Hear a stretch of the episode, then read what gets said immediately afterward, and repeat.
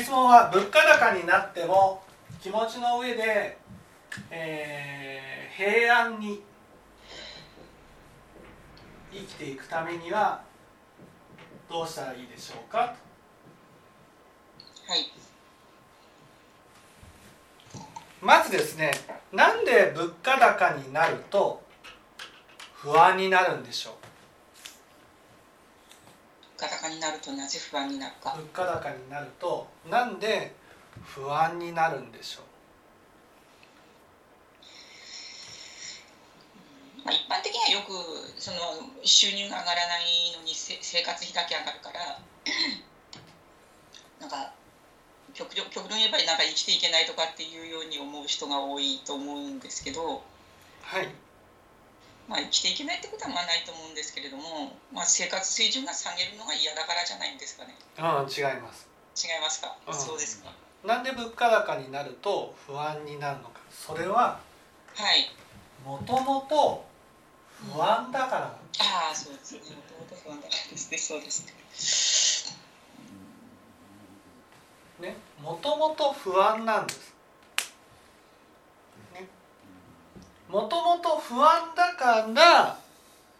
だから私たちは何かに我をつけて我を崩さないように生きて安心しようとしてるんです。その我がついてるものがその当たり前の生活ってことなんですよ。当たり前に例えば欲しいものだったら買える今までと同じように暮らしていけるっていうことが我なんです。そういうことをしていくことによって私たちは安心して生きてるんです。ところが物価高になるとその自分が当たり前だったことが当たり前じゃなくなるんです。つまり我が崩れるんですね。我が崩れるともともとあった不安が見えてくるんです。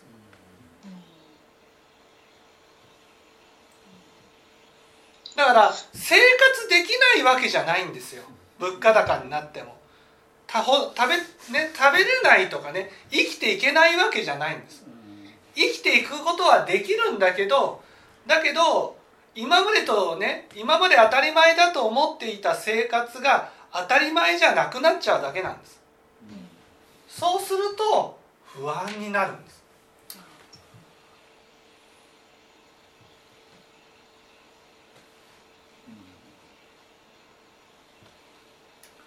ね。この不安って何っていうことが大事なんです。この不安っていうのは仏教の教えから言うとその分別心によって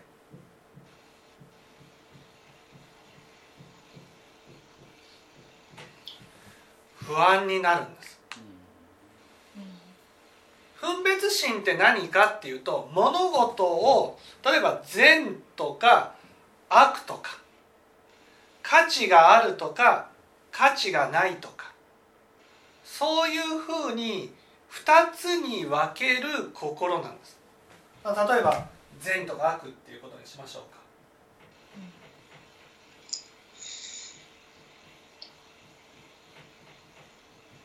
ねそうやって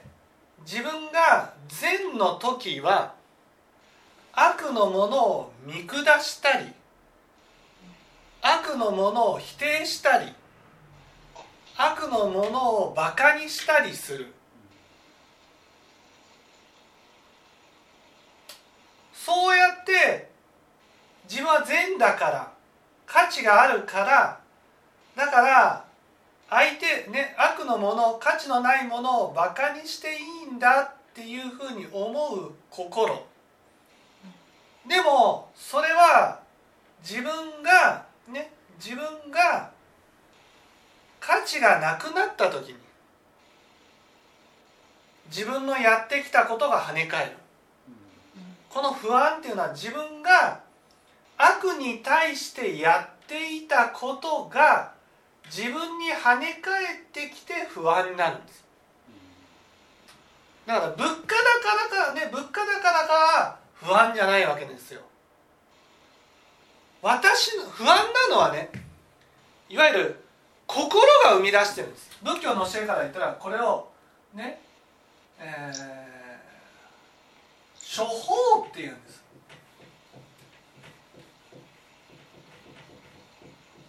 処方。処方っていうのは私の心の世界ってことなんです。心の世界が不安を生み出してるんです。心の世界のことは現実世界とは関係ないんです。だから現実世界にでどんなに物価高物価高だろうが戦争が起きようが現実世界がどんなにぐちゃぐちゃであろうが私の処方の世界とは関係ないんです、うん、この処方の世界で不安になるのは罪悪を作ってるからなんですよ、うん、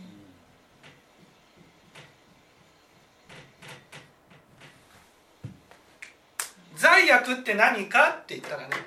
一番は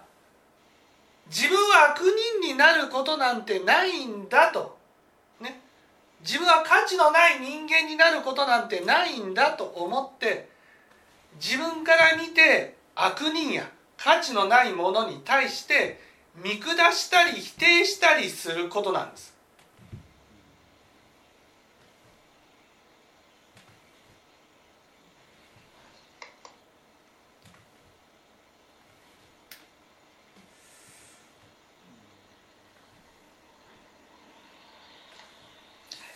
それが自分が価値がある価値があるっていうのは「が」だからね「が」で例えば自分が当たり前のような生活ができてる時は価値のある人間っていうところに立ってるんです。それが物価高で自分の中で思うような生活ができなくなると自分は価値のあるところに立っておれなくなるんです。そうすると価値のない人間になる。価値のない人間になると自分の中でやってきたものが襲いかかってくるんです。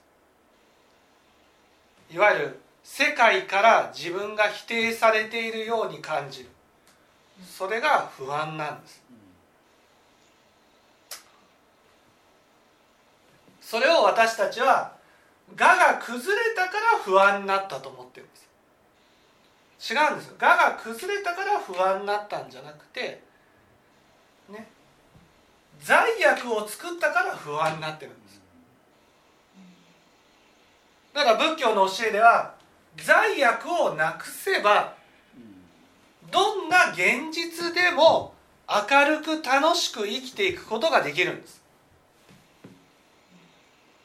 不安にならないんです。いつも安心して生きていくことができる。バカにしたり見下したり否定したりそんなことをしなければこの世界がどんなにね物価が高くなろうが生活が厳しくなろうがご飯が食べれないわけじゃない生活できないわけじゃないんだから安心して生きていくことができるんです。あの今ね私あのか買い物にスーパーとか行くんですけど確かにこうすごくこう値段も上がっていてあなんかこれだけ5,000円使ったけれど本当になんかこう、うん、前と比べると本当に何も買えないなとか思うんですけどでもなんかあの私自身がなんかすごくこうその物価高に不安になっているっていうわけではもちろんないんでそういうことではないんですけどただなんかあのこういう上がってしまったと思うと以前よりはあの食品食料品を買う時にちょっと考えて買ったりとかとにかくその廃棄するものがもう絶対作らないような形で使い切るっていうようなことをしたりするのでなんかその何でしょうかね。上がったからといってまあちょっと工夫すればなんとかなるもんだなとかっていうのはなんか感じるんですけどただなんかあの今その電気代とか、まあ、そのそういうものがこうやっぱ寒いので結構うち去年ぐらいはなんか2万7 8千ぐらいだったのが3万1万円ぐらい上がったのかな？なんかそのくらい上がっちゃったんですね。であのやっぱそれも私自身はま使わない電気は消すとかいろんなことやってるんですけどやっぱ夫とか息子っていうのはやっぱちょっとそういうところがちょっと疎くてあんまりそういうこう節電とかあんまりしないんですよね。でそれしてって私も言ってないんですけれどなんかそういうこう自分のちょっとした努力まあ苦にならないような努力であの抑えられるものならやっぱ抑えていきたいなっていうのはあるんですけどそういう場合はなんか夫とか子供たちにはどういうふうに伝えるといいんですかねそういうのは。ああそれはこと言葉遣いにすごい気をつけてね。そのまあ電気代が上がったから本当にまずはね必要なところはちゃんと使ってねっていうふうに言うんです、それででも使ってないところはね電気代も上がったし極力節電に協力してもらえるとありがたいな。で協力してる姿が見えたらね褒めることなんです、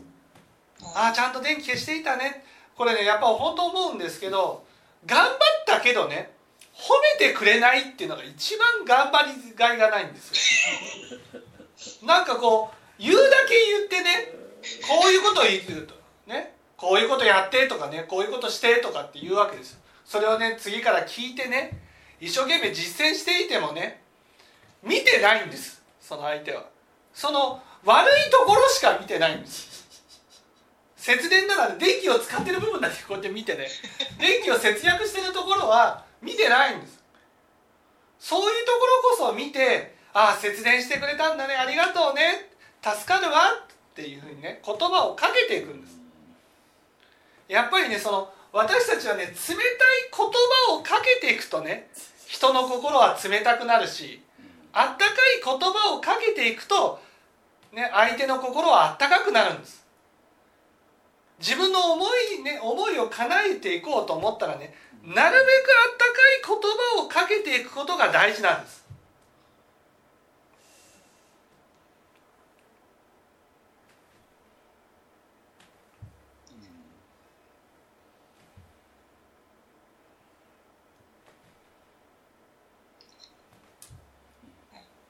はい、分かっていただけたでし